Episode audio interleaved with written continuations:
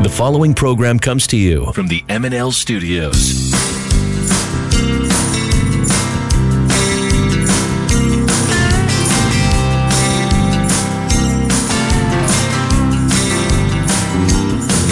You can travel around the world, go diving for some pearls. You can ride in a rodeo. You can jump out of a plane, go fishing in the rain, or just listen to the radio. You can party all night and drink and get tight. You can dance to the do-si-do, but there ain't nothing like a good hard fucking. You can kiss me all over and tickle me with clover, baby. You can even suck my cock. You can lay me in the grass and lick me on my ass, or jack me off with a sock. Pin me up against the wall and suck and lick my balls. You can give it everything you got, but there ain't nothing like a good hard fucking.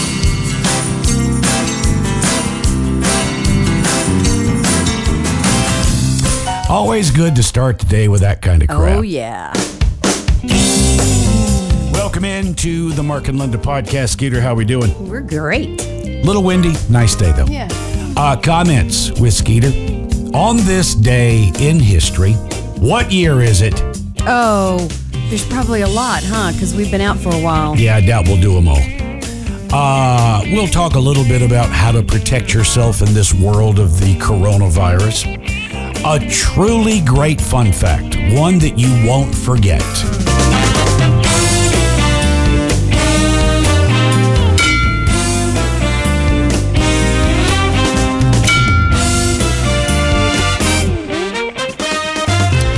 It's kind of interesting, this, and, and we'll discuss it in full detail. But as human beings, what is it that we look for in a mate?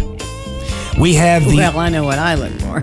we have the top five and the winner of the earworm songs.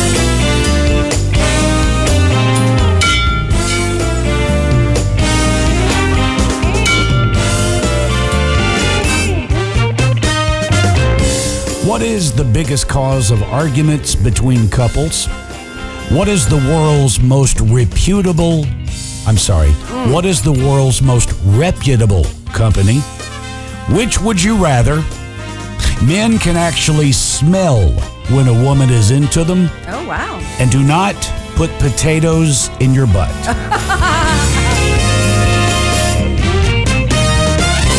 A friendly reminder. It no is. potatoes in your ass. So we are back. We weren't here last week. Can share a little bit about why. Uh, we were going on a trip, and it was a fun trip. Uh, Yeah. We were going to go from here to Vegas. Uh, I got tickets for Linda and the girls to go see Cher. Cher, the Cher. Uh, not like that thing we went to in New York, though it was good. Uh, we saw a Cher show, and A Cher play, didn't come. yeah. And uh, so this was Cher. And then we were going to go to LA for a few days, run to Santa Barbara for a couple of days, back to LA, and then back here. We would have gotten home yesterday. Linda came down uh, with the flu uh, and was ill. Well, I don't know if it was the stomach flu, because you didn't get it. So I'm thinking that it was food poison. It could have been.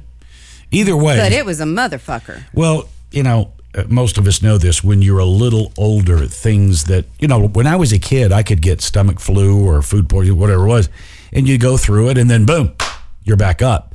Uh, it, it does take a toll, and it hit her a couple of days before we were to leave. And so I was, you know, we went through the really, really tough period, and then I was thinking she was going to rebound. And I was trying hard to rally. She was. And then she just said, Look, I, I, just don't see how I'm going to feel tomorrow like getting on an airplane and going and doing this. And she knew it, that was Cher in Vegas, and nobody loves those two things more than her. Nope. So I uh, got on the phone and canceled everything.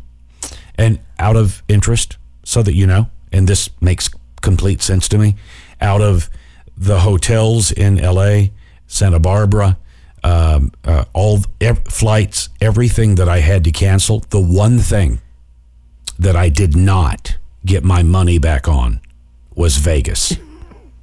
apropos. Makes sense. So we we canceled it um, on Wednesday, which was the day that Linda and the girls were to see Cher.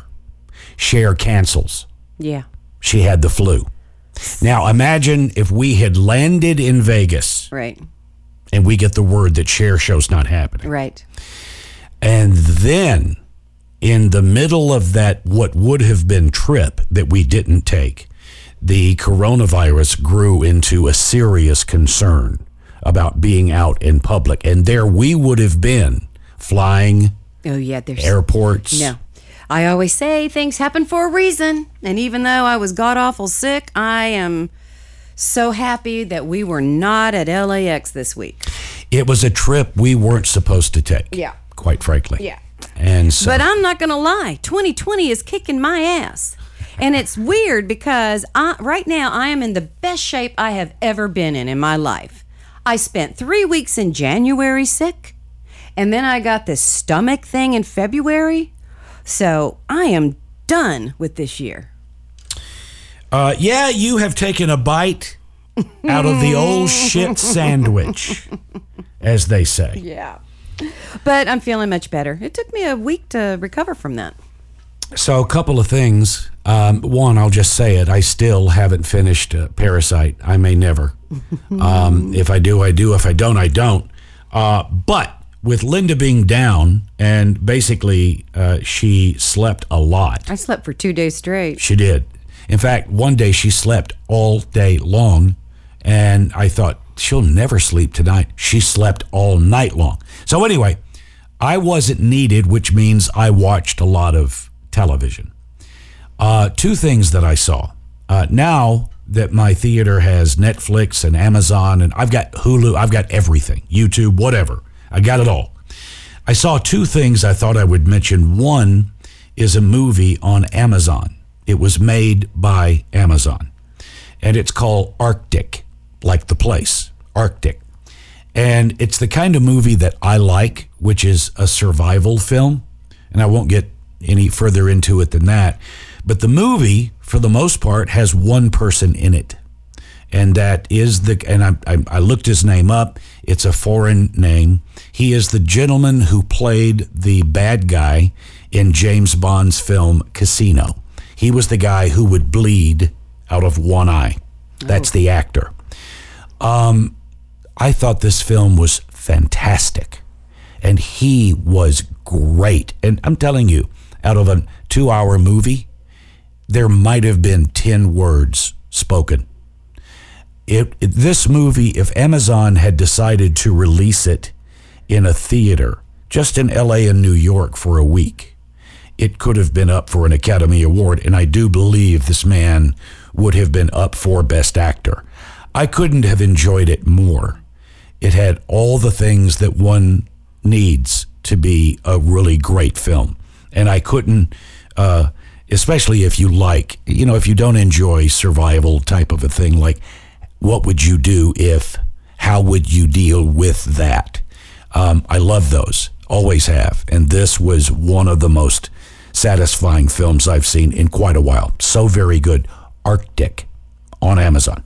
And then number two, I'll recommend this for you if you're a Chicago fan uh, of the band. Um, there is a documentary on Netflix that I saw.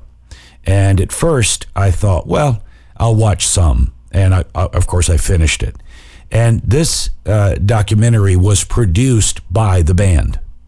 So they felt, you know, a lot of t- uh, people, excuse me, that are going to be interviewed about a topic, they are rightfully so.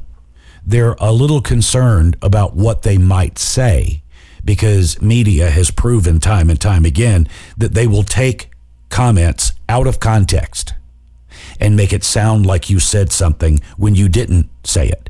If you see the entire statement, it's clear. But if they remove parts, it sounds like something else. Uh, the, the guys of Chicago weren't worried about that because they were producing it.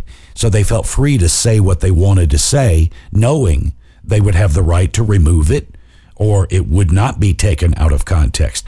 I thought it was great. The whole story, it's all there. The good, the bad, the ugly, it's all in there. So if you're a fan of Chicago, it is a not miss. Two hours, and it's all there. I couldn't have enjoyed it more. I ate it. Uh, I, I watched it quickly because that's kind of what it was. But if you're not a fan of Chicago, I don't think it's going to be for you. And then last night, I kind of had to think, well, I'll watch a little. What is bit. wrong with your voice? I'm old. I think it's all that coffee you're drinking. No. Uh, and so last night, and I love ZZ Top, but I'm not per se a giant fan. But I watched the documentary on ZZ Top and finished it. Couldn't believe it. I looked up and it was almost over. Oh, well, so did you enjoy it? I did. It's not as good as Chicago. It's not as in depth, but it was very good, very well done. Billy Bob's in it because he's a big friend of the guys. And uh, yeah, they didn't hold back anything either. So if you're a fan, there's good stuff on Netflix. Whether you want to see TV series, movies, documentaries, they're all there. Netflix. So, so fucking good. Okay, weather wise, here we are in North Carolina. We have been this winter fortunate. Um, the northeastern, I say the eastern part of the U.S. has been slammed pretty good, um, where a lot of parts just got just horrendous. It seems all winter we got just the edge of it Right. And it's always been rain. heavy rain, Yeah. some wind, but not the craziness that has gone on. Yeah. So we just did get over some rain and some cold, a little bit of wind, but again, we skirted. We haven't had a snow. It snowed, but it didn't stick. Yeah, Knock on wood. Yeah. It's, it's only March, so knock on Well, wood. I, I think we're done. yeah, you say that every year. And No, I think we're not. I think we're good. Uh, that's all I got. I think. Yes, I'm good. You good? I'm good. Let's do this. Look, Bullwinkle, a message in a bottle. Fan mail from some flounder? No, this is what I really call a message. And now, comments with Skeeter. Well, I thought I would start out with a very nice comment. Hmm. Al says, Mark, just found your podcast. Most of your fans refer back to the Mark and Brian days. My favorite memories come from the old MT get together on WERC. Jesus. It was so obvious you were something special, and it was no surprise to see your career explode. Wow. You were the guy that all the younger DJs talked about and tried to emulate. Wow. I love listening to the podcast here in North Alabama. Thanks for keeping memories of personality radio alive. What's his name? Al? Al. Listen, dude. Thank you. Uh, uh, just real quickly, because I, uh, I think of that fondly periodically. I had come from Knoxville, Tennessee, uh, where twenty four seven around the clock. It was my first experience with real radio personalities. and I had a chance to witness and watch guys uh, and girls work on their show, work on their craft. They would come in hours before and prepare. And I was witnessing all of this. I didn't know that existed. And it got me fired up. It was where I had a light bulb moment because of one particular thing that happened. But by the time I left Knoxville and went to Birmingham, I took all of that that I witnessed and I saw and I learned. And for the first time in Birmingham on 96 ERC, I started working on the show. Uh, and yeah, he's correct. I, I was on fire. It was one guy, even one of the jocks from the FM. We had two stations. He came over, and it was one o'clock in the morning, and I'm spent, and I'm about to go. And he said to me, "What What's with you?" And I said, "What do you mean?" He goes, "You really work on this." and I said, "Well, yeah, I want it to be as good as." You." He says, "No, there's something else. I don't know what it is, but there's something else." And I I've never forgotten that. So Al is correct. That was a a pivotal key moment. That was right before I met you. I went to Savannah from Birmingham, and uh, and died a, a horrible death on the radio. Um, but but yeah, thank you, Al. Very kind. All right, so much for the nice comments. Sally says, Mark, you ignorant slut. Yeah. The third season of The Sinner is currently airing on USA in all of its unedited glory. It's not too late to catch up. No, I'm gonna No, wait. No, but it's already into like uh, episode five or six because we looked it up. Yeah. I'm waiting. I- I'm waiting for Netflix. I'm old. I, I I'm not going to go around to different channels, and and I'm just going to wait for it to come to Netflix, and I can look and see it there. Calm down. I'll see it. All righty. Ca- Cammy says, I just wanted to know if Mark watched Rocket Man and what were his thoughts. I watched it three times on the plane flying to London. Thought it was brilliant. Oh no. Cammy, uh, Uh, I I didn't even attempt to watch it because after that uh, Queen movie, I'm like, no, I'm not watching any more movies like that. Yeah, I, I didn't enjoy it, and, and here's why. I, uh, you, you know, the movie was presented in Elton John as Elton John's life, which I'm sure it was, and that included the music that was a part of his life.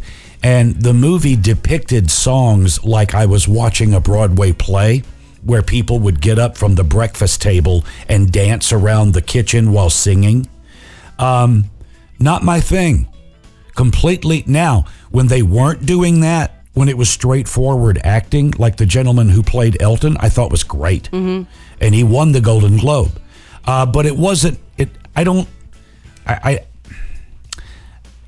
how do i put it? I don't like musicals unless it's really well done like the greatest showman. You go into that knowing that you're going into a musical and they didn't bust out in song from the dinner table it, it, it wasn't that. It was okay. It's time for a song, and then they did it. Um, I, I did not enjoy the movie, and I will never see it again. I have spoken. Uh, yeah, but my question is, did you finish it? I did. I saw it all. I was on an airplane. It's I funny how you're able to finish all the movies but Parasite. I, but see, it, the, the parasite, it's now become a thing, which I don't like things. Um, and, and I'll I'll finish it at some point. But yeah, if I had not been on an airplane, I would not have seen all of the Elton John movie. All right, speaking of Parasite, Doug says, Hi, Linda. I watched Parasite for the second time last weekend.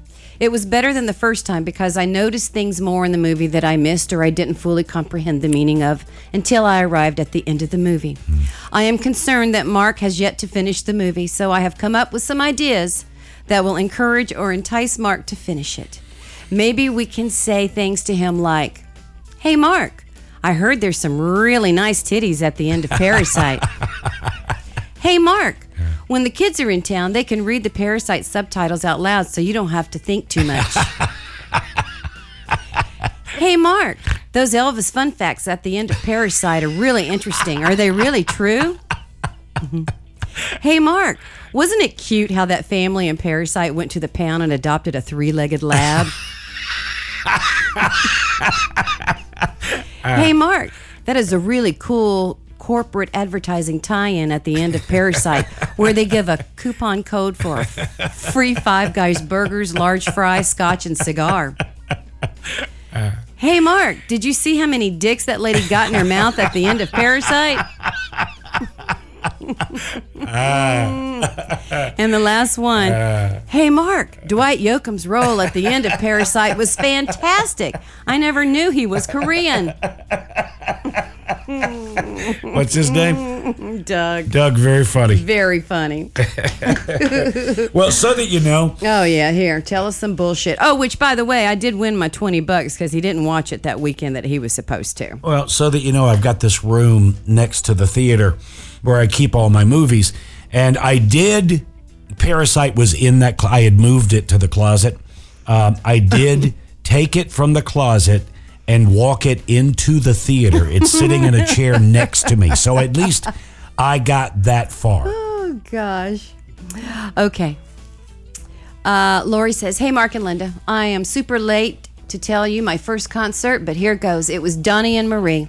well, and their brothers. I saw them when I was 11 or 12 at the Music Circle in Sacramento in the early 80s. I love Donnie and Marie and got to see them twice when they were in Vegas.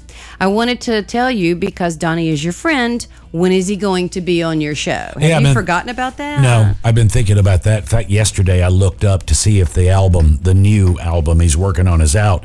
That will be when, um, and it'll be great. And, and, and you know, going back as a guy who's been in broadcast, and you look for topics that get the phones going. This and I I knew it before I went into it because I've done it before.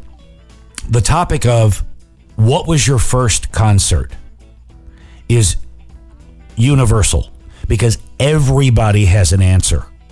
Everybody alive has gone to at least one concert.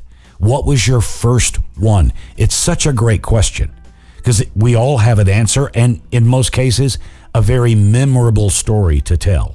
So, just those of you that find, you know move into broadcast, just know if if you have nothing going on, bring up that topic. The phones will explode.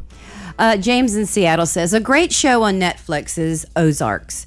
It stars Jason Bateman and is directed well. Season three starts in March. The first episode will suck you in.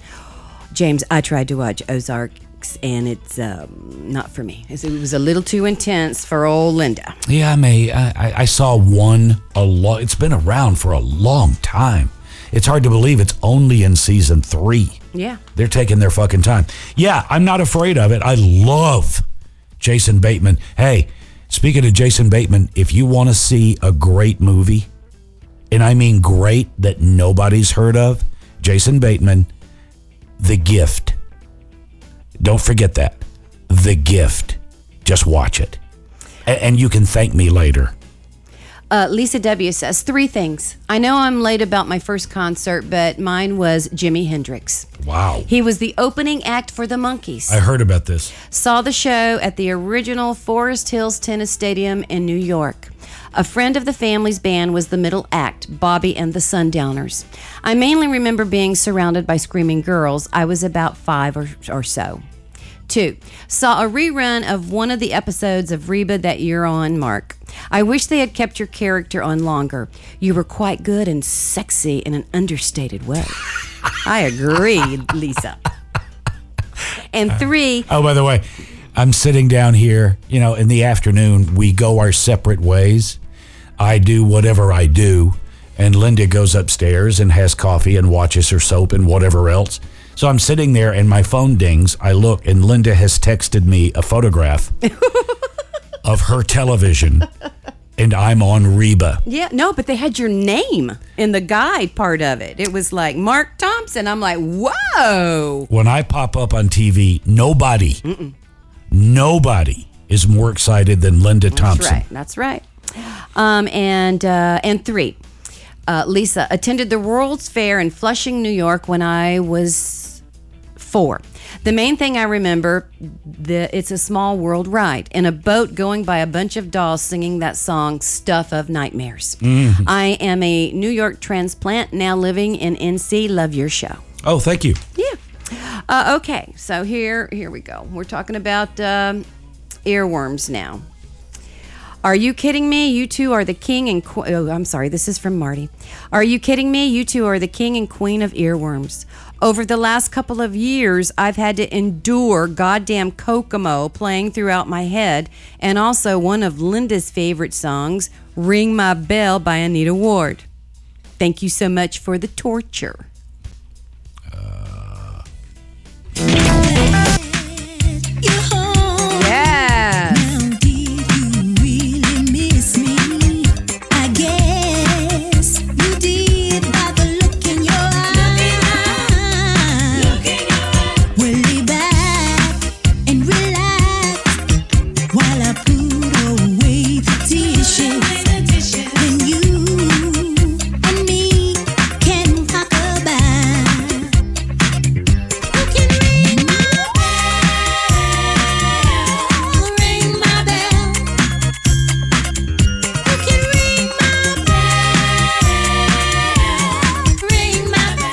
Simple as it is, it is still being played to this day. Yep.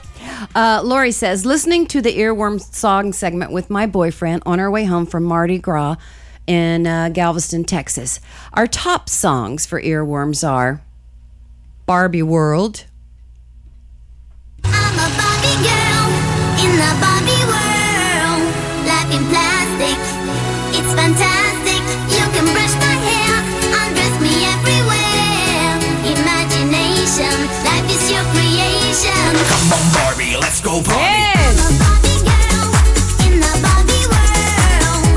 in plastic, it's fantastic. had me download these. And uh, right after I'd done it, I was sitting out with Linda waiting for the show to begin, and I started humming that. And I cracked up laughing, and then it got stuck in my head. Uh, another one of their uh, top songs is Doe a Deer. Doe, a deer, a female deer, Ray, a drop of golden sun. Me, a name I call myself, far, a long, long way to run. so, a needle pulling thread, la, a note to follow, so, tea, a drink with jam and bread, that will bring us back to dough, I'm sure I've told this. Uh, Linda and I had dinner with John Waite at Shutters, the hotel in Santa Monica. And uh, in the table right next to us was Julie Andrews. And this is 10 years ago. Oh, yeah, it was quite a while ago. Well, she still looks great. Yeah. Julie had four martinis. Get it, girl. Yeah, a woman after my heart. And we walk outside afterwards and we're going to get in our car and leave. And John's going to walk home. And he just comes out and he goes, I just had dinner with Mary Poppins. It was so cute. and then um, the last one, of course, is Baby Shark. Baby shark, do do do do do do. Baby shark, do do do do do do. Baby shark. Mommy shark, do do do do do do. Mommy shark, do do do do do do. Mommy shark, do do do do do do. Mommy shark. Daddy shark, do do do do do do. Daddy shark, do do do do. I've never heard this. I mean, I've heard, ba- I know of Baby Shark, but I've never actually heard all of the song. But I, I think that's all they say. Uh, I guess. Uh, my first, we went to New Jersey for Jackson's birthday, uh, family member. No, it wasn't Jackson. It was the baby, Damien. uh, the new one. And they, it was a baby shark birthday party. Um, and they came out uh, with all the kids uh, with this song playing. It was my first time to ever, I, I didn't know what was happening. Right, yeah. I'm the old man who was clueless and sober. Yeah. um, and then, okay, Scott says, RG, it's the segments like warm songs that make you the RG. You capture us on a real level. As a kid, my grandpa loved listening to Nat King Cole. I found myself all the time while working or driving, catching myself humming Mona Lisa. What the fuck? but this week it's been Mona Lisa and it's a small world. Lick my balls, Mark. Hey, Linda. Mona Lisa, Mona Lisa, men have named you. You're so like the lady with the mystic smile. Is it only cause you're lonely they have blamed you for that Mona Lisa strangeness in your smile? So good. And I noticed that you skip one, so I'm gonna. There's another comment about this, and I'm just gonna tell Cody you're welcome. Dave says my number one earworm song is Kokomo. Thanks, Matt. Oh, shit. Okay, here we go. I'm all over the place. Mm-hmm. Aruba, Jamaica, ooh, I wanna take you. Bermuda, Bahama, come on, pretty mama. Key Largo, Montego, baby, why don't we go? Jamaica, off the Florida Keys. There's a place called Kokomo. That's where you wanna go to get away from it all. Bodies in the sand, tropical drink melting in your hand. We'll be falling in love to the rhythm of a steel drum band. Down in Kokomo, Jamaica. Ooh, I wanna take you to Bermuda, Bahama. Come on, pretty mama. Key Largo, Montego, baby, why don't we go? Get there fast and then we'll take it slow. That's where we wanna go. Way down in Kokomo.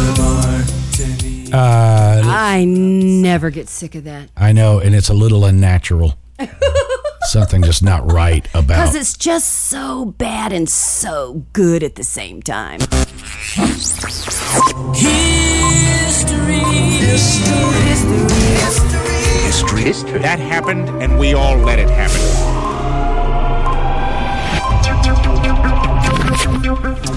Where were you and what were you doing? It was this week back in 1980. The Doobie Brothers, What a Fool Believes, wins both Song of the Year and Record of the Year at the Grammys.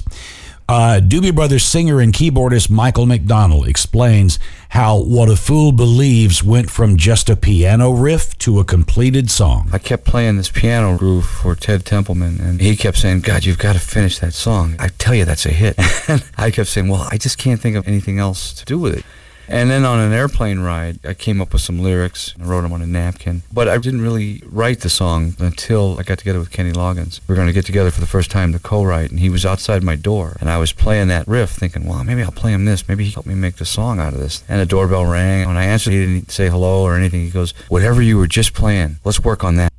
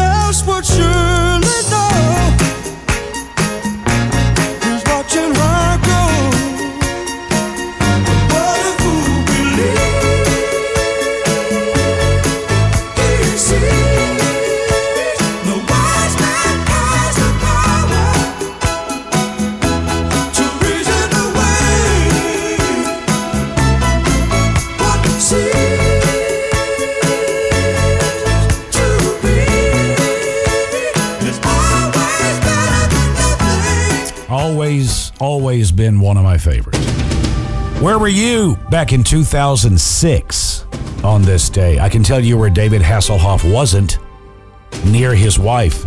It was on this day in 2006, Hasselhoff's estranged wife, Pamela Bach, files for a restraining order to keep the former Baywatch star away from her. I remember the first time I had a restraining order taken out on me. Well, I, I think she had to do that because he was drinking a lot. Yeah, he had that- a drinking problem. Yeah, that video is disturbing. Yeah. It was on this day, back in 1982, the Go Go's become the first all female rock group playing their own instruments to have a chart topping album as their debut.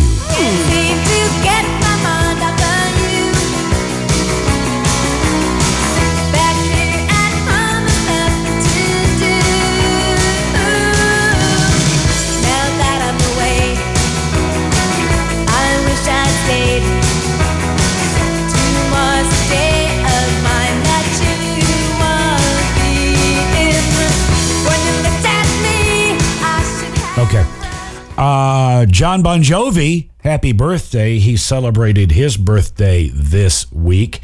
Uh, he talked about the song It's My Life, and despite it never becoming a huge hit, It's My Life is one of Bon Jovi's indisputable classics. Bon Jovi explains that this happened because of the way fans related to its lyrics, especially the title line. They took it away from me. They made it their own. That was a universal and timeless and beyond our expectation line.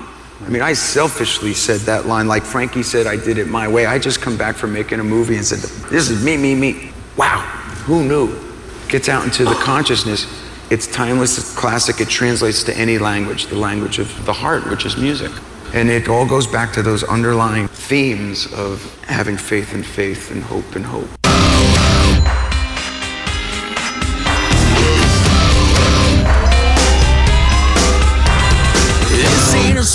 Song for the broken hearted. A silent prayer for.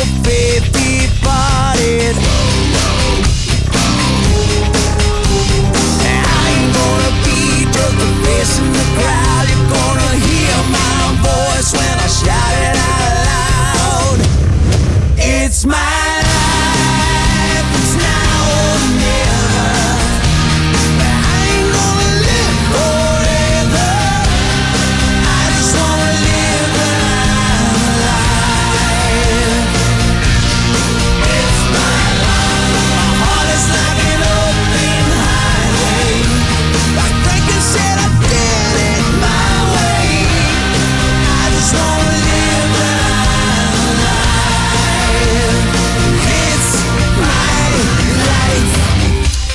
It was on this day back in 1966, the Beatles song Paperback Writer hits number one. Paul McCartney wrote it. Here he explains how he developed the idea for the song as he drove to Abbey Road Studios. I had a long drive out there, so I'd start writing on my way out, start thinking anyway. I remember I had the whole idea. That was just one that I'd have. Often John would have one. But with Paperback Writer, I just had the whole thing.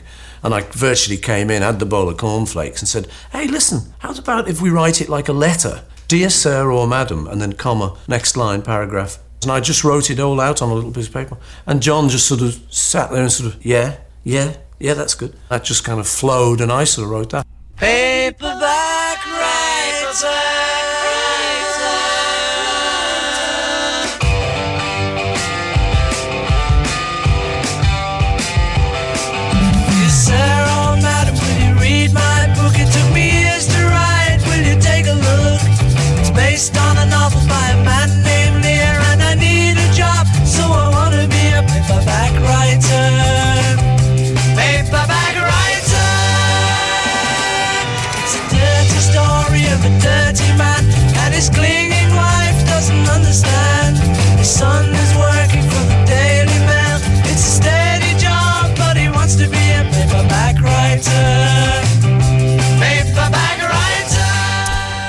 not one of my favorites. I kind of liked that. Oh, I like it fine, just not a favorite. It was on this day, 1979, the Doobie Brothers album Minute by Minute is certified platinum for hmm. shipping more than a million copies.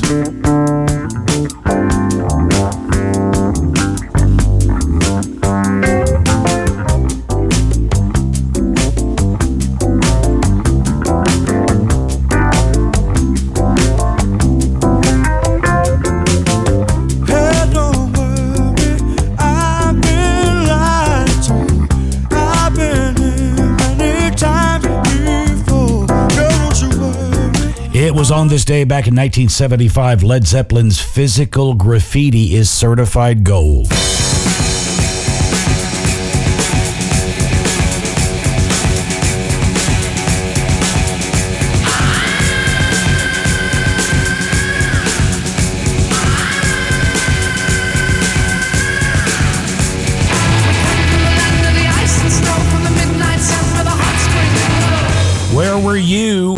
1971? It was on this day in that year Paul McCartney's first solo hit, Another Day, enters the Billboard singles chart. Every day she takes a morning bath, she wets her hair. Wraps a towel around her as she's heading for the bedroom chair. It's just another day. Slipping into stockings, stepping into shoes, dipping in the pocket of her raincoat. Where were you 1964? It was on this day that we as Americans first heard of the Rolling Stones. Their very first American single was released a cover of Buddy Holly's Not Fade Away.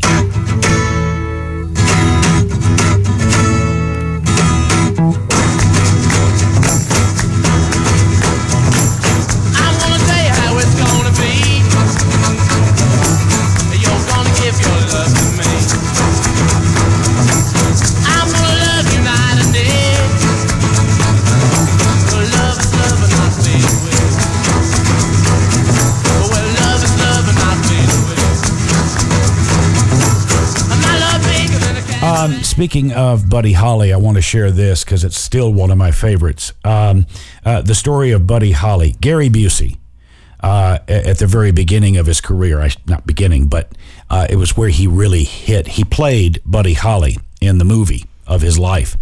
And Gary Busey not only was amazing, nominated for an Academy Award for his work in this film, uh, he did something nobody does. He sang all of the songs as Buddy Holly. Now I know a lot of people do that, but this is this is something that nobody does. In all of the footage live in concert, usually they pre-record it and then lip sync in front of the camera. He did it live.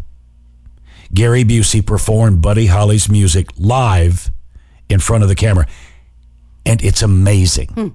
So forgive Gary. You know those of you who judge, and, and I I don't uh, try not to.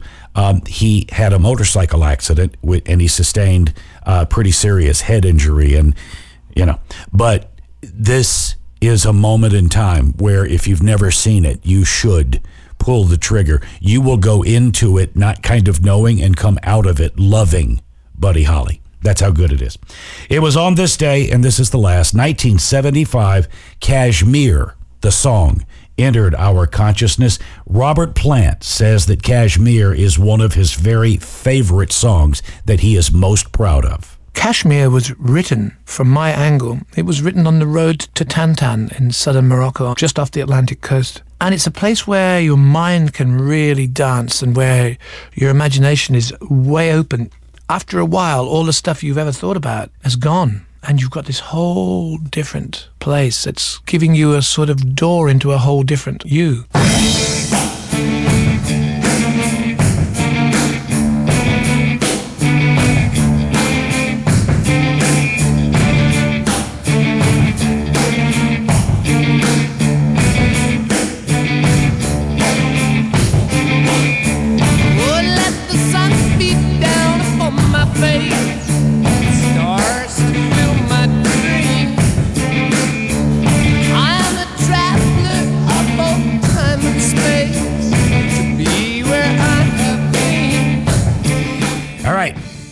It is time now for what year is it? Hold up. I have to say that um, mm, we're in the chat, Mhm. and today is National Oreo Cookie Day Oh, wow. and National Dentist Day. Those are two things that do not go together.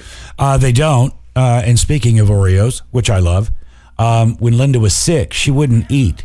On the first day, all I could get into her was two salt, small spoonfuls of uh, applesauce, and that was it. And I needed to get stuff in her. Number one was electrolytes. She wouldn't drink Gatorade. Gatorade is nasty. Ah! Gatorade has that.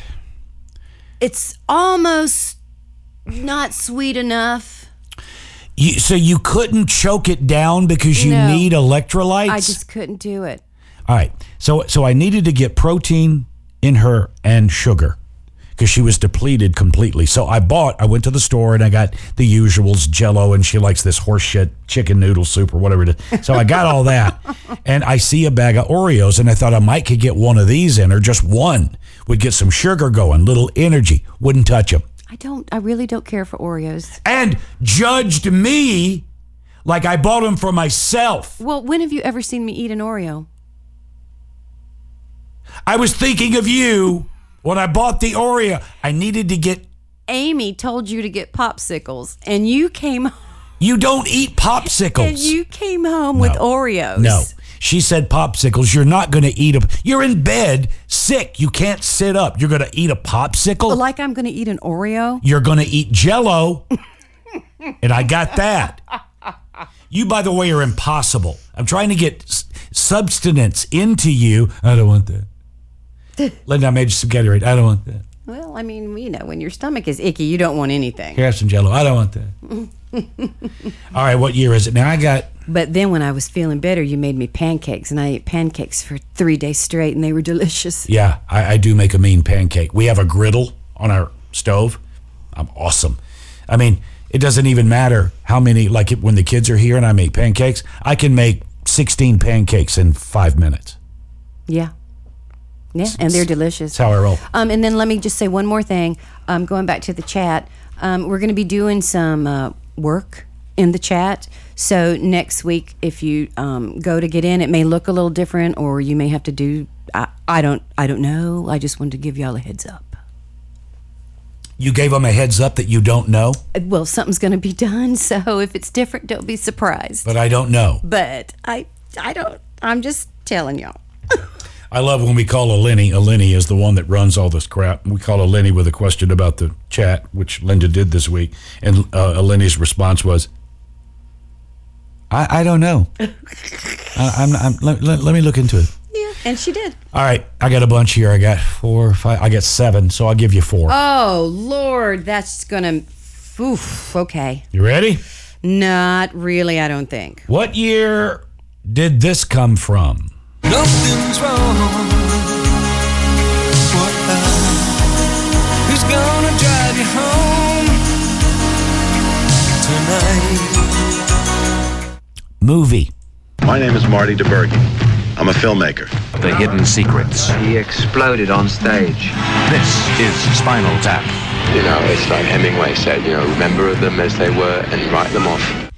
Headlines. Ronald Reagan has won Oh, all of the fuck. states that we have been able to project up to this point, and as you can see, the map now is beginning to fill in. Blue for Ronald Reagan. When Walter Mondale wins a state, those states will be colored red. Oh shit. Now my question is, was she listening to Cody? Well, I, you know, I've had so many people tell, talk to me about the presidents that I'm totally confused about it now. Hmm. Okay.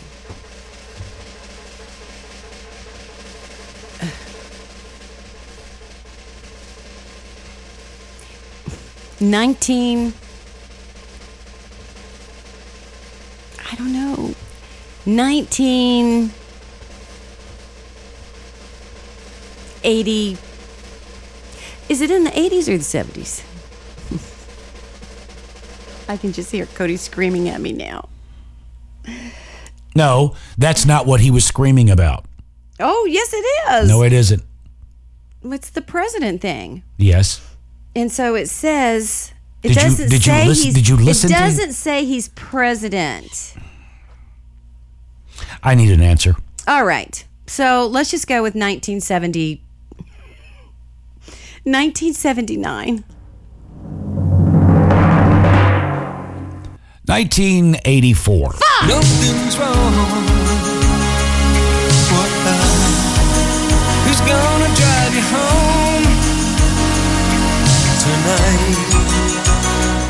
I was way off. Yeah, you were. Cody is just screaming right now. No, that's not what he was screaming. Okay. I'm not going to get into it. Okay. Because he'll call. Okay. All right. Song.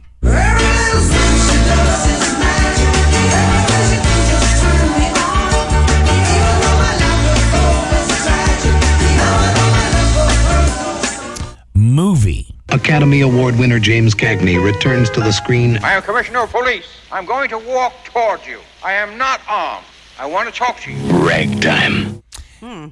And from the headlines. President Reagan today oh. promised again that his economic program would turn the economy around and vowed to stick with his policies of deep tax and spending cuts. Fuck. Fuck, fuck, fuck. 1982. It is 1981.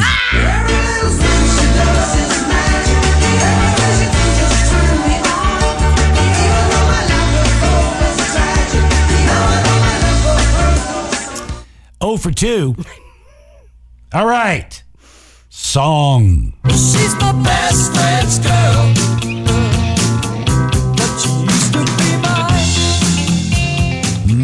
But she used to be mine. Movie. They're Cheech and Chong, the comedy team that gave birth to rock comedy Is that a joint, man? and in the process turned on a whole generation. Get out of the house, man. It's being busted. Up in smoke. Headlines. Africa for Africans, the theme of President Carter's speech today in Lagos, Nigeria. Mr. Carter said that the U.S. is committed to black majority rule and an Africa free from outside military intervention.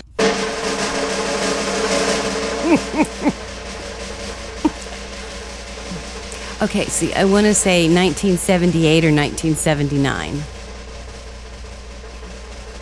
1979. It is 1970.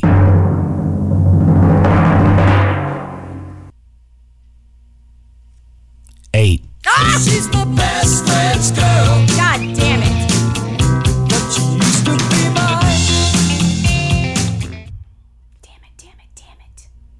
haven't gotten any right. We're going to keep going, motherfucker, until I get one right. Let me clarify what Cody called about so that you know, because every time you hear a president. Now I freak out. Okay, listen, Yeah, I'm going to blame it on that for missing all these. listen. Cody's point is that when you hear a headline clip about a president being elected, where they were elected, a president is elected every four years. Okay. So it's got to be 84, 88, 92.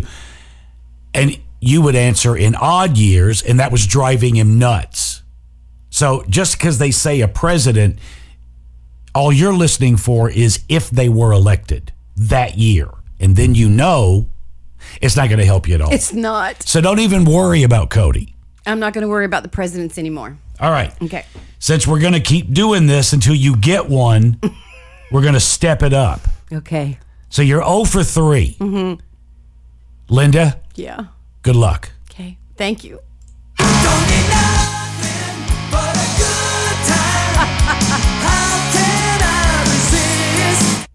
Is that Kiss? It's not going to matter, so I'll answer. It's poison. Oh, sorry. Okay. No, wait. That that's a hairband. Hmm. so I know what decade. Okay, just out of interest, what decade are we talking about? The 80s. You asked that as a question, like I'm gonna, I'm not gonna answer it. But okay, so you know that's poison.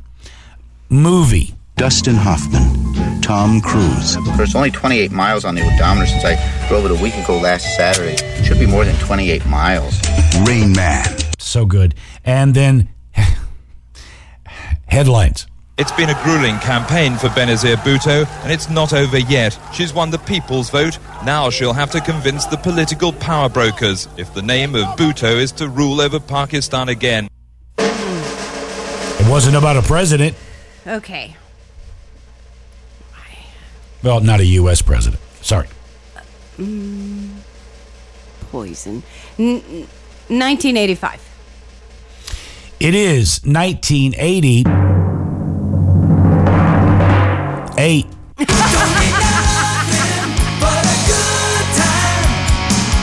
All right, you're, sorry, you're, you're you're 0 for 4. Here we go. All right, here we go. Now here we go. Okay.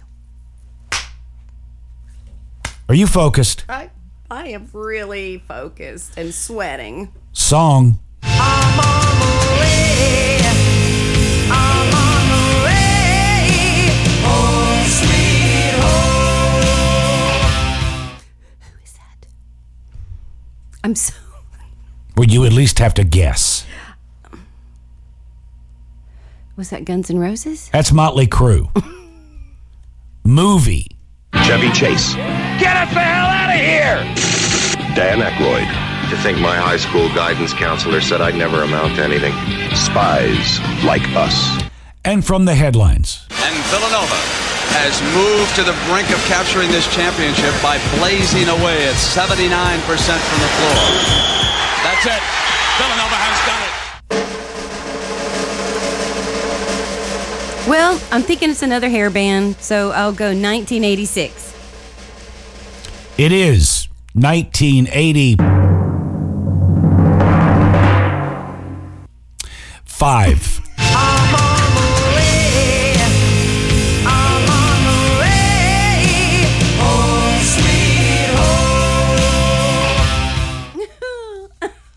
We only have two more. I am O for 5. Yeah. Yeah, you're you're stinking the place up. Here we go. Two more now. Okay. Focus your chi. All right. Song.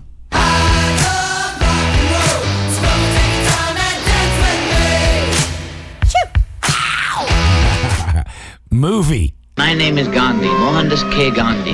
Well, whoever you are, we don't want you here. I suggest you get back on that train before it leaves. They seem to want me. A Richard Attenborough film, Gandhi. And headlines. John DeLorean was an American dreamer who was and a genuine leader with a great deal of drive. a maverick who ran his own car company until his life skidded out of control. Okay, I feel like we've had this one before. Do this you? song. And I believe it is 1982. It is 1980. Two. All right, let's burn this last one and Ah, be done with them. All At right. least I got one. Man, I had to work my ass off for that one. Song.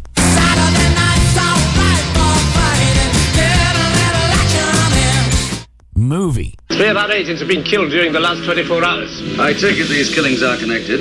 That's precisely what you're going to find out. My name's Bond. James Bond. Live and let die.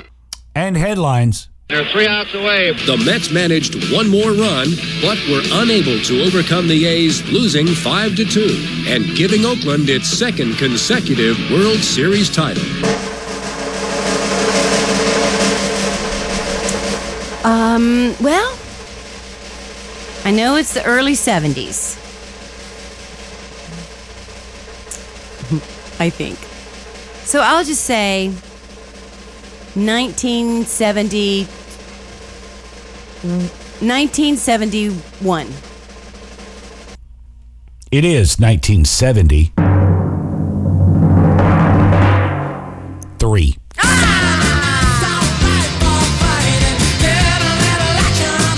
One for seven. Hey, I got one. You did. That's a victory. Oh my goodness. Oh, yeah. Oh, yeah. I'm exhausted. I know you are. I am too, frankly. Because now not only am I trying to figure out the song, I'm trying to figure out that fucking president thing. Let the pre- forget Cody. Forget what he said. Drop it. I'll forget Cody, all right. Um, have you ever vowed after breaking up with someone that you would never date that type of person again? It seems most of us never do that. We all have a type. Yeah, I think so. And it turns out that person is a lot like us and a lot like all the other people we've dated. A new study from the University of Toronto has found that not only are we romantically attracted to people who are similar to us, but also similar to people we have dated in the past. Quote, it's common that when a relationship ends, people attribute the breakup to their ex partner's personality and decide they need to date a different type of person. Our research suggests there is a very strong tendency to nevertheless continue dating a similar mm-hmm. personality. Yeah, because that's what you're drawn to. The old saying is they break up, they start dating somebody new, same person, different face. You're wired the way you're wired. Mm-hmm. It just is what it is. Speaking of that, whether it's a southern drawl, a New York accent, or a Texas twang, we like people who speak the way we do. A recent study found that people are more attracted to and feel more connected to people who speak the way they do. Researchers found that everything down to the way people pronounce their vowels gives the listener a sense of comfort and community. Well, then I don't know what the hell you're doing with me. Because, you know, Linda, we're both Hicks. I know, but you're, I'm more, when I speak, like theater, It doesn't matter. It doesn't matter. ambulance. No, it, I love it. Those are words I have, I have to work on before they come out of my mouth. You really don't. And every once in a while, I'll Steve, I'll hear Steve Harvey say theater, yeah, I, and I'm like, oh, that's why I like him. look, I, I always point it out and I make fun. I know that, and I shouldn't because I I think it's endearing. Yeah. Okay. No, I really do. Right. And you don't need to worry about that. Speaking of which, how long has it been since we've been to the theater? Oh, we're not going to the theater anytime soon until all this uh, corona shit has died down. now, out of all the companies in the world, hmm which one, in fact, the top five is here, is the most reputable? Like, trusted, great reputation. Are you talking about like Apple? Uh, yes, main, major, the most reputable company out there. There's five. I've got the top five. I would say Apple, Amazon. Uh, neither are in here. Well, you just said yes. Hmm? When I said Apple, you said yes. I said like companies like that. Oh. I wasn't saying yes to Apple. It's not Apple. I'll give it to you. Okay. Uh, in fact, I'll go backwards. Number five, Microsoft. Hmm. Been around forever. Mm-hmm. People who work PC use Microsoft. Mhm. So solid, respectable, reputable. Uh, really, Ferrari. Been around forever. Oh, wow. Yeah. Uh, what is three beginning here? Rolex. Hmm. They're reputable. They are big, expensive watches. I did a dumb and thing. collector's items, too. number two is completely understandable. Could have been number one. Disney. Uh, duh. Duh. Should have been number one, probably. Now, get this. Number one, Lego. Well, they are hot right now. In fact, there's a show after uh, The Masked Singer about creating things out of Legos. I guess. I haven't watched it, but yeah, Legos are the shit. Matt loves Legos. You know, I get it. When I was a kid, it was a Erector set. If you wanted something, which I never had, nobody ever gave me one. Um, but you get to build things. And the great thing about uh, uh, a Erector set is that you could build something and it was metal strips and, and bolts. You could take it apart and build something else. Legos are the same kind of way. You can build anything you want. But if we want to make sure Matthew's happy when he comes to visit, whether it's Christmas or 4th of July, we just go get a Lego thing. A star if if you want to see him just really happy, get him a Star Wars Lego thing. And just let him go. And if it's little, it'll be done in 10 minutes. Yeah, which would take me four days. Which, by the way, if you want to be impressive and you know keep Matt busy for days, you get one of the big ones like a giant store. Have you seen how much they are? Yeah, we don't do those. We Oh. get the little ones. Two hundred dollars. Crazy, crazy. But that's the way it is. All right. Fun facts. You know I love them. I know it. One of my all-time favorite fun facts is that gorillas go to bed around six. Right. It could be 545, 615, 5 after 6. It's too good. But it's around 6. It's just too good. Gorillas go to bed around 6 Mhm. I have a fun fact now. Not as good as that one, but pretty good. Okay. Now, you spent a lot of time going to the beach when you were a teenager. I did. Lived in Savannah. You and uh, your friends would go and d- do Yep. whatever, uh, you know, risque, nasty things that you whores Mhm. Mhm. do when you go to the beach. Um, so now, when you were at the beach, Did you just call me a beach whore? yes, Wow. well, you are. I am. Um, so when you were at the beach, was there a particular kind of bird that you noticed when you were at the beach? One that you kind of had to watch out for? Seagulls? Yeah. Seagulls. Seagulls would have to be watched because if you turned your back from your towel or you walked away for a bit and you had food around, food was gone. Yeah. Seagulls swoop in. In fact, we went to SeaWorld and we were going to buy something, some food to feed the seals. And when we bought it, the the the lady said, "Be careful as you because they give you this little box and it's got the food in it. You're going to go feed the seals." She said, "Be careful of the seagulls; they'll swoop down." Sure enough, one did. Took it out of Linda's hand. It's gone. Yeah. There is a fun fact about. Do you know why seagulls go for your food? Because it's good? No, Because it smells delicious? no, Because I'm eating it? yes. What?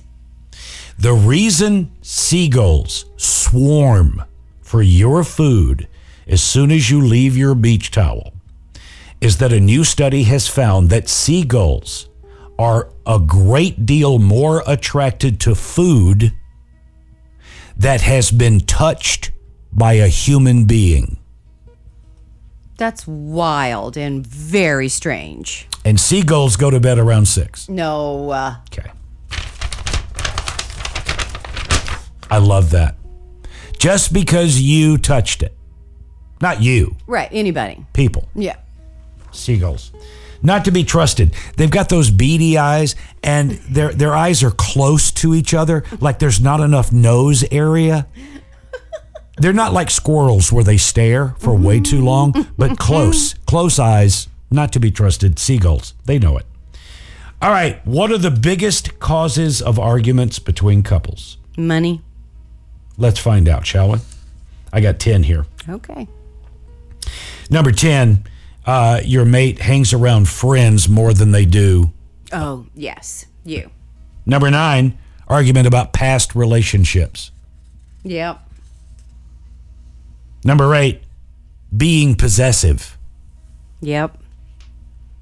Number seven, talking to an ex. Mm. Talking Wow. to an ex. What's your uh, what's your feeling on that? Um.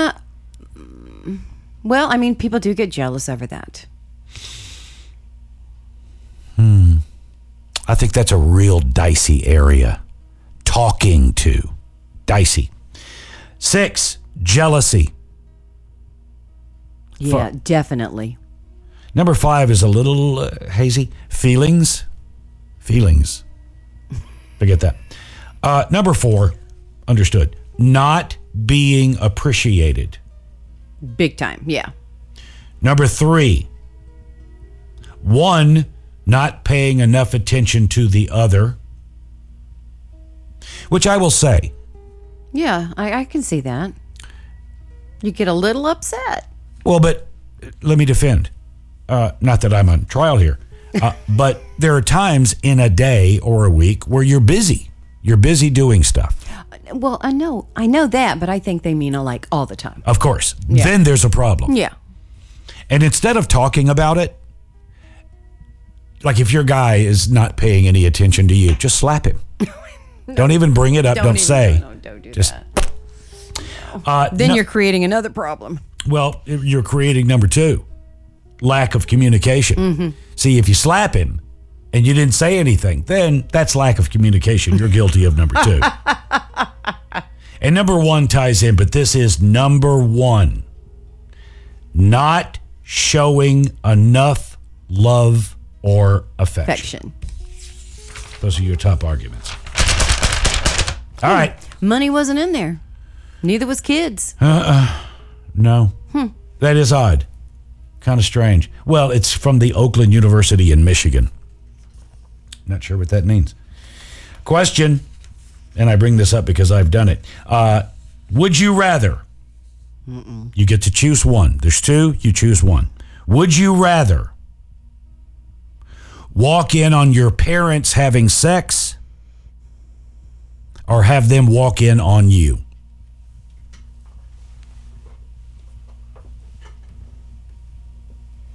Well, either way, it's something you're not going to be able to get out of your head.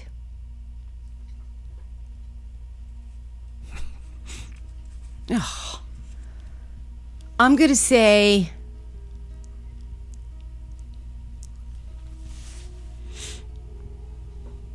Well, I'd be embarrassed. I, I would rather them walk in on me. No, I wouldn't. I wouldn't like for any of those things to happen. Mark. You have to, it's play the game. All right. Then I'll say. Oh, I don't want to see that either. this is 1984. um. Uh, all right. So I'll just say.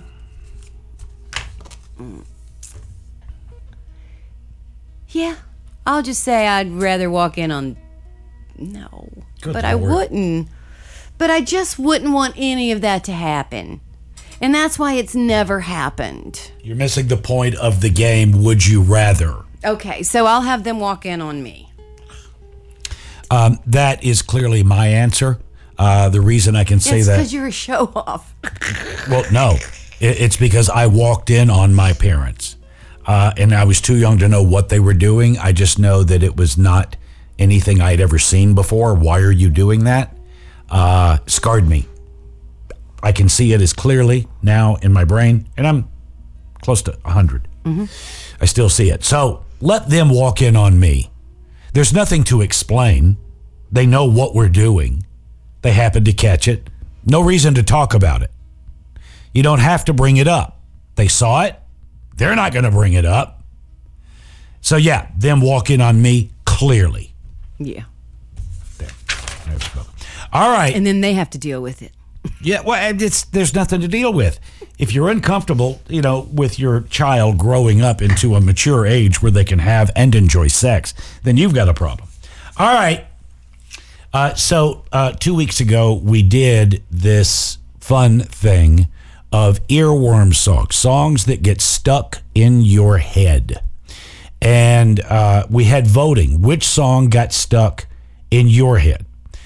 And um, what page am I on? Oh, four. Uh, so uh, we gave you 11 of them. And based on your voting, I now, and I'll do this quickly, I have the top five. Before we get to the top five, I will say, as an honorable mention, and the reason I bring it up is because I was surprised that this one even made the list, but it was number six. The legend of Bilbo Baggins. I've never heard. In the middle of the earth, in the land of Shire, lives a brave little hobbit whom we all admire. All right. Uh, so I will tell you on that day, just for the record, when we played the top 11 earworm songs, Linda and I get in the car to go to lunch. And what am I singing? A song that I had used to tell a story, not any of the earworm songs. The, the Waylon Jennings song or Let's something go like to Luckenbach, Yeah. Texas. That's all I say. And you know, I didn't have one. Um, well, after every show, every Friday, I have the chicken s- song in my head. Um, and I thought later on that afternoon, oh, I got away from it. But then I was walking up the stairs, and in my head popped, "Who let the dogs out?" and I was like, "Fuck!" All right. And then the next day in the shower, it was the time warp, and I don't even know the words to that one. Well, we had you vote. We had you go to mnlstudios.com, which songs stuck in your head, earworm songs. Uh, and they sometimes last the afternoon, sometimes days. And then they can go away and come back. So here we go. Based on your vote, the top five earworm songs, and we move it on down to number one. Uh, number five. This is Halloween.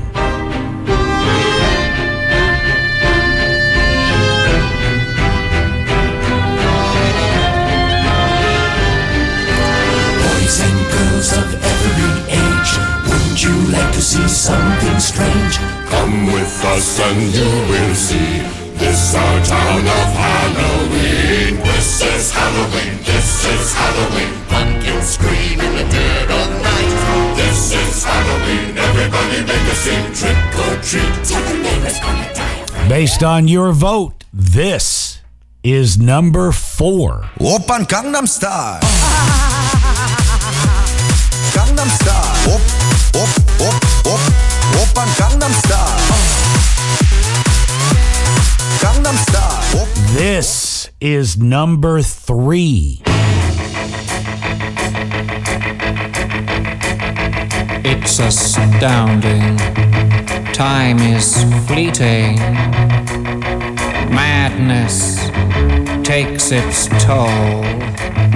But listen closely. Not for very much longer. I've got to keep control. Number two. Who let the dogs out? Who, who, who, who, who let the dogs out? Who, who, who, who, who, who let the dogs out? Who, who, who, who, who let the dogs out? All right, so we're, uh, and again, this is per your vote, uh, and quite a few voted Uh, it wasn't even close. Number one was a complete runaway. The number one voted on by you earworm song of that list is.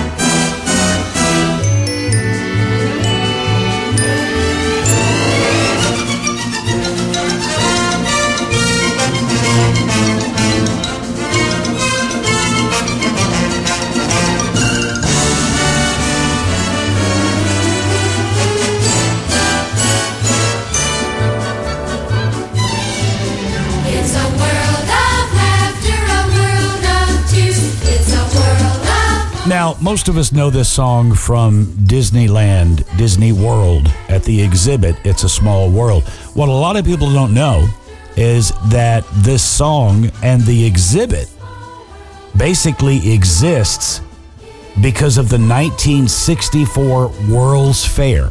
Oh, that's what the person that commented said. It was created for the World's Fair.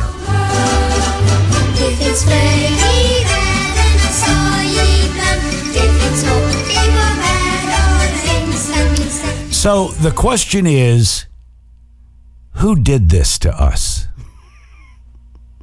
Who wrote that? You're going to turn this into a cool story. I love it. I'll be honest with you, I looked it up and I was a little pissed. Who did it?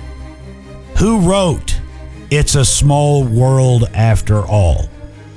After you've heard the cool stories and music, you're probably going to be okay, and maybe you'll find it a way in your heart to forgive the Sherman Brothers for writing It's a Small World.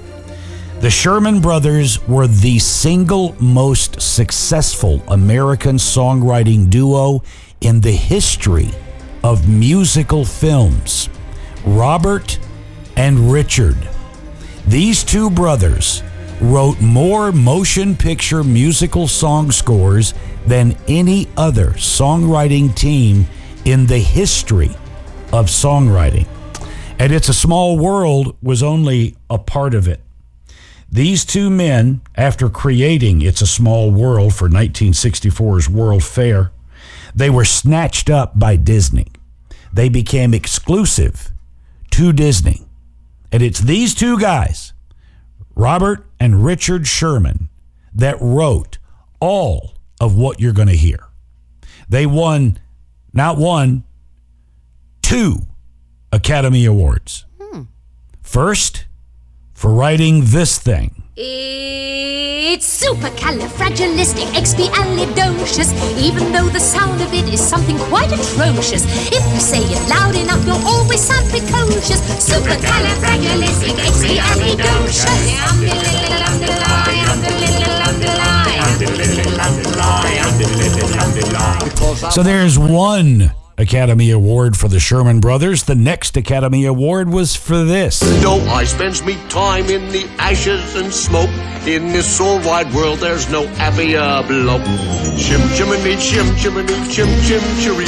A sweep is as lucky as lucky can be. They were nominated for a third Academy Award for Chitty Chitty Bang Bang. You said that funny. I hate that song. Chitty chitty bang bang. Yeah, I hate it. Uh, they have a star on the Hollywood Walk of Fame. They are members of the Songwriters Hall of Fame, and they have a soundstage at Walt Disney Studios in Burbank named after them. It is known as the Sherman Brothers Stage. Now, Disney, after employing these two brothers, used them in every possible way that they could television, movies, go to the Sherman Brothers. The two brothers sat down because Disney asked, and they wrote this. Now I'm the king of the swingers, oh, the jungle VIP. I've reached the top and had to stop, and that's what's bothering me. I wanna be a man, man cub, and stroll right into town and be just like the other men. I'm tired of walking around. Oh, ooby doo. I wanna be like you. I wanna walk like you. Talk like you. Choo. You see it's true. Shoo be doo. An ape like me. Can learn to be human too. So it was around this time, mid to late 60s, Disney realizes we got to get into television. We got to start making stuff for TV. People are watching this thing a lot. So they went to the Sherman Brothers because they were going to do an animated feature on one of their most beloved characters and they needed music. So the Sherman Brothers wrote this. Hum dum dum dum dum dum dee. Oh, the wind is lashing lustily, and the trees are thrashing thrustily, and the leaves are rustling gustily. So it's rather safe to say that it seems that it may turn out to be fields, that it will undoubtedly looks like a rather blustery day today. It seems that it may turn out to be fields, that it will undoubtedly looks like a rather blustery day. Oh, I know today is Wednesday, and this is how I Now, Disney eventually, by the late 60s, would have their own television show. I myself sat every Sunday night to watch The Wonderful World of Color, and the theme was written by the Sherman Brothers. The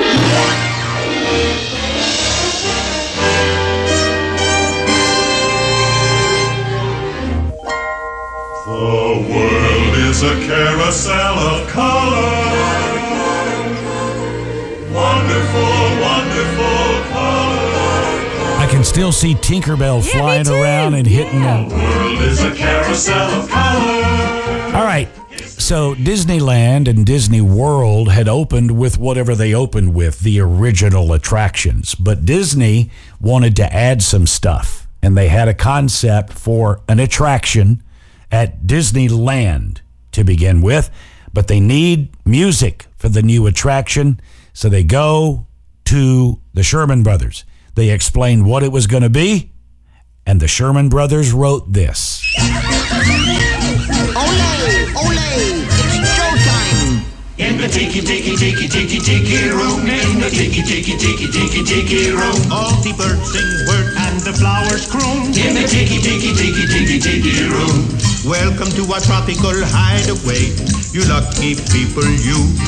If we weren't in the show starting right away, we'd be the audience too. All together in the tiki tiki tiki tiki tiki room, in the tiki tiki tiki tiki. Those Sherman Brothers, catchy.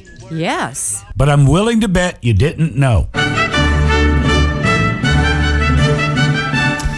Before the Sherman Brothers got with Disney, they wrote songs. Just wrote them. And this song that they wrote became a hit for a guy, and I didn't write his name down. You've never heard of it, so it doesn't matter. But he had a mild hit with this Sherman Brothers song in the early 60s. In the 70s, that song was covered by one other artist, and he hit number one with the Sherman Brothers composition. And I'll bet you didn't know that these two gentlemen, after all that Disney music, wrote this thing. Wow. You come on like a dream, peaches and 16, you're beautiful, and you're mine. So, if you want to blame somebody for Small World, blame them. The most successful songwriting duo in the history of music. Pretty much all of their songs were catchy tunes. Yeah, they're very good. Like at- earworm tunes. well, they're, that's called a hook. a hook, and they were great at a hook. I mean, it. I mean, and that's why Disney snatched them up. Yeah. They knew what they were going to be getting. Yeah. All right, we'll do this quickly because we're close to done. Uh, So do- are we going to talk about this coronavirus or are we just going to Yeah, let we will. slide? Let me get this done. Uh, employ it's National Employee Appreciation Day. Linda? So give them some Oreos. Ooh. Or take them to the dentist. Yeah, it is National Dentist Day, and it's National Middle Name Day. Hmm.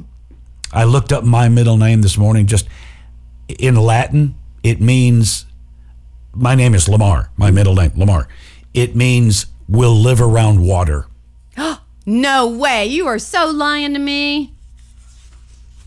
Does it really? Did it really? Let me. You can show me later. No, I'm gonna show you now because it's right here. I mean, good lord. Isn't that crazy? Where did it go? Oh no. Why don't you know? Here it is. Uh, the name Lamar is ultimately derived from the Old French uh, term Lamar, Lemar, Lemar. which translated to the pool or the pond. As a surname, Lamar would have been used to identify a person who lives near a pond or a body of water. Wow. There are also claims that Lamar means of the sea, since Lamur means the sea in French. That's awesome It is. And weird. By the way, this weekend is daylight savings time. On Saturday night before you go to bed, you turn your clock. Forward. You're springing ahead on daylight saving time, which means come Sunday, I'm going to be fighting with that motherfucking clock. Well, me too.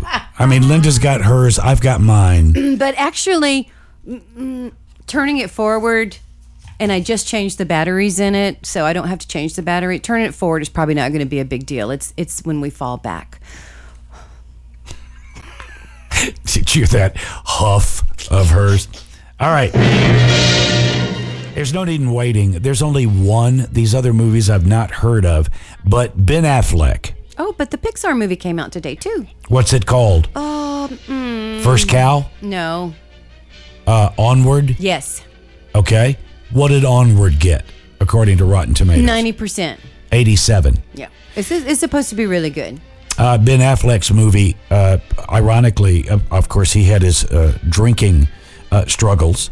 And this movie is about a guy who is an alcoholic. Um, Rotten Tomatoes. Uh, it's called The Way Back, Eighty-five.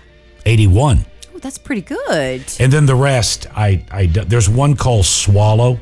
No, uh, wait. Shh. It isn't porn. 90%. Uh, okay, so this quickly, it seemed, no, I can save that. What do I need to get out?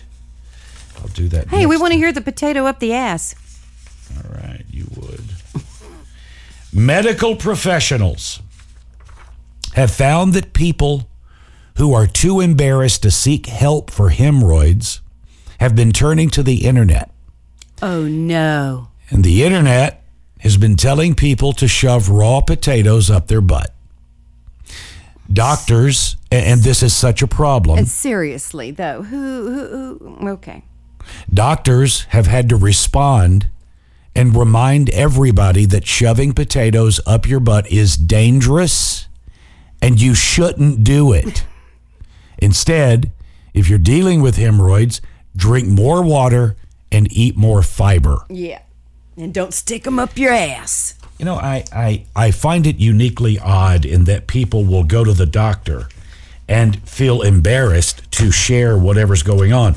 This is no surprise to anybody. I have no problem. Yeah, but you're not shoving potatoes up your ass or anything. No, but I mean, that I know of. I mean, I, I'm not afraid to say anything to the doctor. Uh, this doctor is a doctor. I've spent money to come get advice from said doctor. So whatever's going on with me, I'm going to say it. The doctor wants you to do that. So, doctor, the problem I'm having is my enormous cock. I can't find pants to fit it. Yeah. My wife whistles when she walks. I, I, I don't know what to do about my giant cock and balls, doctor. So, all right. This thing flew by, Oh gosh. and I didn't get to That was funny. didn't get to anything. All right, let's go here. Now I don't have to wonder. We're swamped.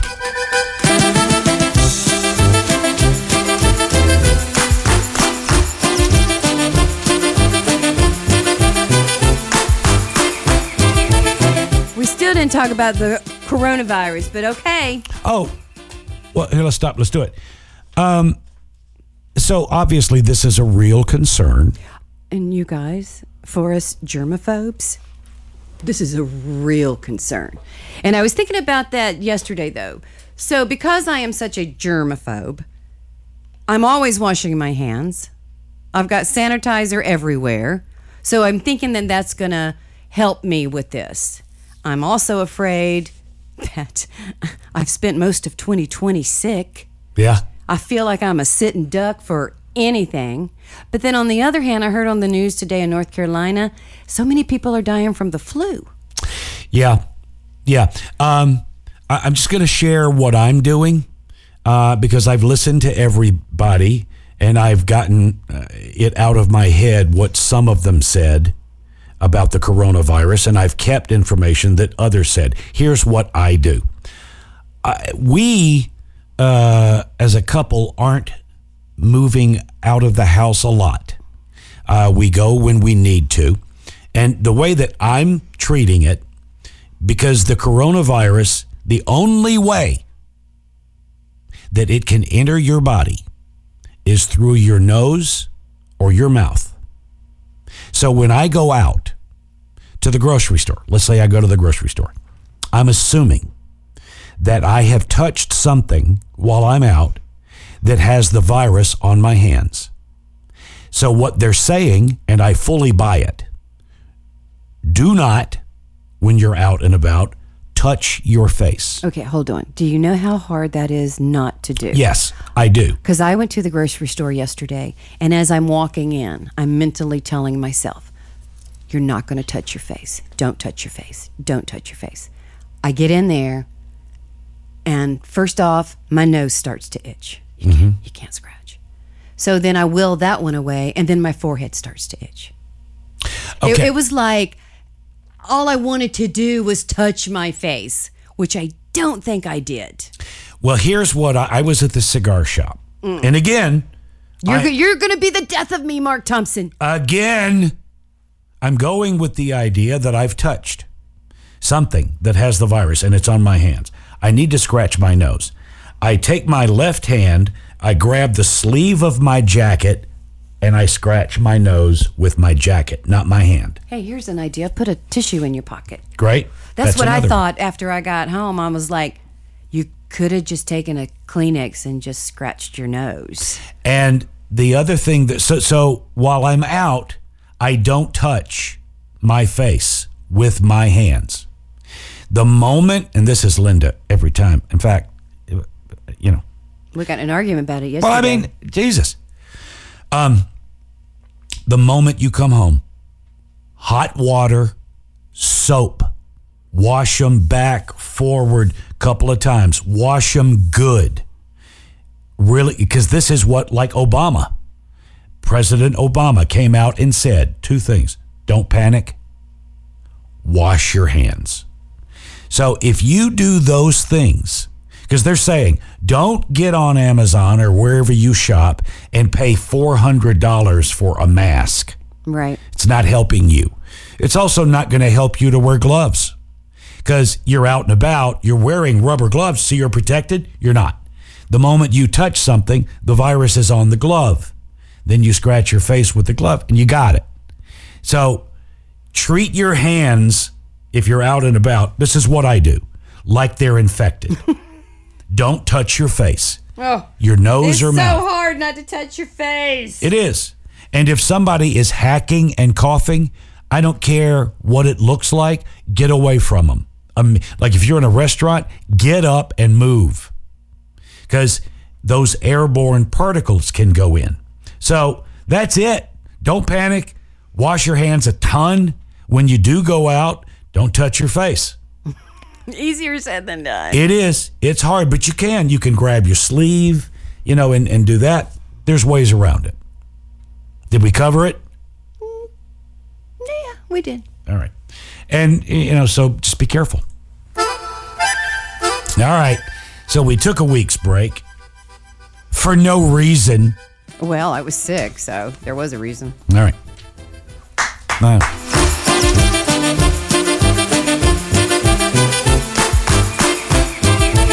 Okay, so there is a shit ton of birthdays since we were out last week. So go ahead and play the chicken song and pause it for a very long time. All right. You ready? I said you're ready? I'm ready.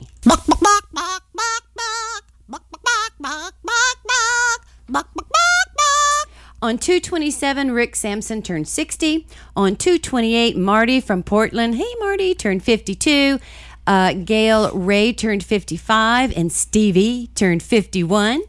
On 3 3, Diana Gutierrez turned 33. Chris White from Simi Valley turned 58. and Beth turned 32.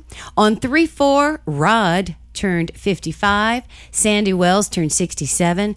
Tall Kathleen turned 62. And our very own Lenny Thompson turned 32. which, since we didn't get to go on our trip, we didn't get to celebrate her birthday, which pisses me off. Fucker. On 3 5, what is today's date? Does I, Oh, today's Today the is 6th. April 28th. Today is this March 6th.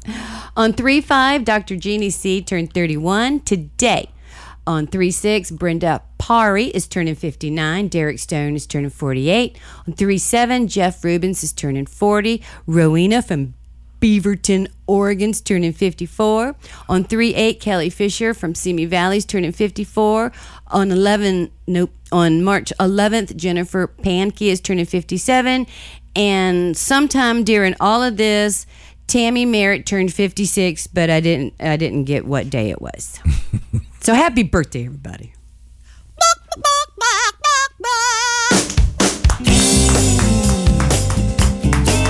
Happy birthday.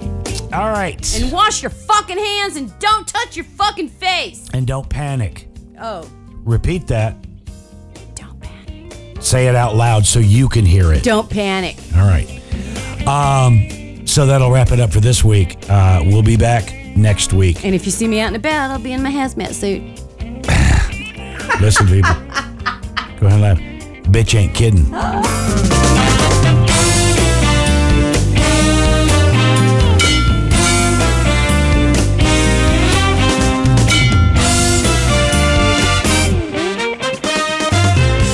Well, we had a, a ton of show, and I got to about a third of it. I thoroughly enjoyed that. What? I, I the the cool stories thing. Oh, good. Yeah. Good. Well, I mean, Sherman Brothers. Yeah. Two Academy Awards for those guys. Try not to blame.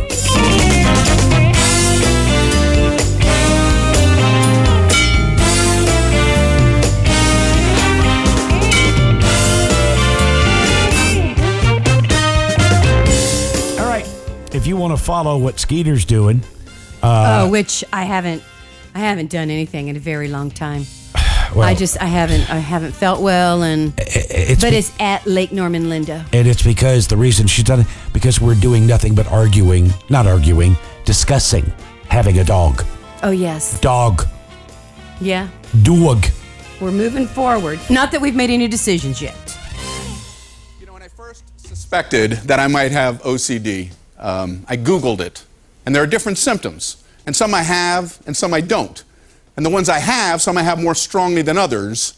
So I decided to make a color coded graph.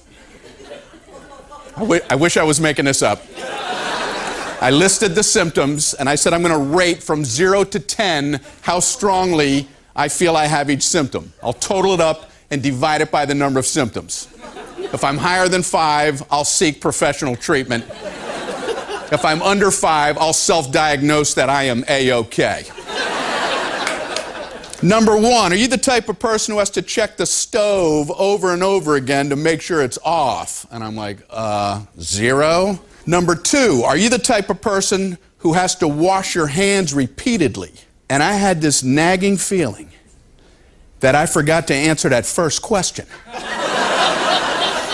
so I looked up, yeah, I did write zero. Okay, hand washing, six. I'm like, that ain't even right. I scribbled that out. I got some ink on my hands. I went to go wash my hands. While I'm washing my hands, I'm like, why did they mention stove? So I checked the stove. It was on. I'm like, I'm never going to make that mistake again. And I came back and I changed hand washing to two.